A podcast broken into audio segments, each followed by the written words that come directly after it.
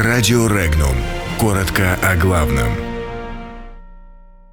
США борются с Россией и Китаем за Арктику. Киев якобы за моряков.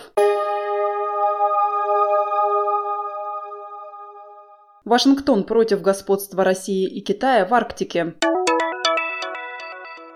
Киев получил отказ Европейского суда по правам человека на запрос по инциденту в Керченском проливе. Япония использует фразу «исконные территории», говоря о Курилах. Плохотнюк стал фигурантом дела о незаконном выводе из России 37 миллиардов рублей.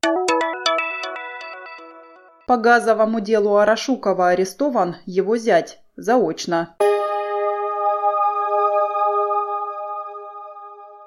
США не позволят России и Китаю господствовать в Арктике и контролировать Северный морской путь, заявил командующий военно-морскими силами США в Европе и Африке Джеймс Фого. По его словам, Россия считает Арктику своей территорией, однако этот регион должны использовать все страны Арктического совета в равной степени. Кроме того, отметил он, Усилить свое присутствие в регионе пытается Китай, не являющийся членом Совета. Запрос украинских властей о применении новых обеспечительных мер по делу о задержании кораблей военно-морских сил Украины российскими пограничниками в Керченском проливе не удовлетворен – по результатам рассмотрения доводов украинской стороны, Европейский суд по правам человека счел, что запрос не содержит новых аргументов и является идентичным заявленному ранее обращению, на которое российские власти уже представили исчерпывающий ответ.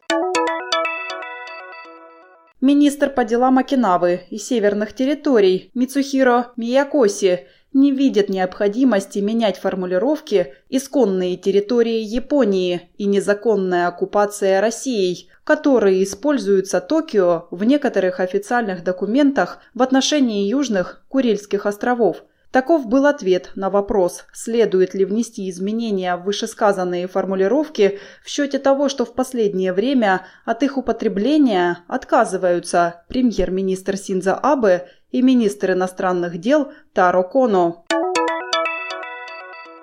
Из России в результате незаконных действий преступного международного сообщества было выведено более 37 миллиардов рублей. Сообщество было создано гражданами России и Молдавии с целью совершения крупномасштабных незаконных валютных операций. Одним из организаторов противоправной деятельности являлся молдавский бизнесмен и олигарх Политик, лидер правящей в Молдавии Демократической партии Владимир Плохотнюк, который также имеет российское гражданство. Вместе с ним в организации банды участвовал и Вячеслав Платон. Следователи считают, что схема вывода денег работала в 2013-2014 годах через две кредитные организации – Банк Западный и Русский земельный банк. Арестован заочно Руслан Агоев, еще один из подозреваемых в участии в преступном сообществе, связанном с хищением газа на крупную сумму. Кроме того, подозреваемый Агоев с конца 2018 года объявлен в международный розыск. Он приходится зятем советнику генерального директора компании «Газпром Межрегион-Газ» Раулю Арашукову которого считают организатором этого сообщества. В настоящее время по делу о хищении газа на сумму более 30 миллиардов рублей проходят 10 человек.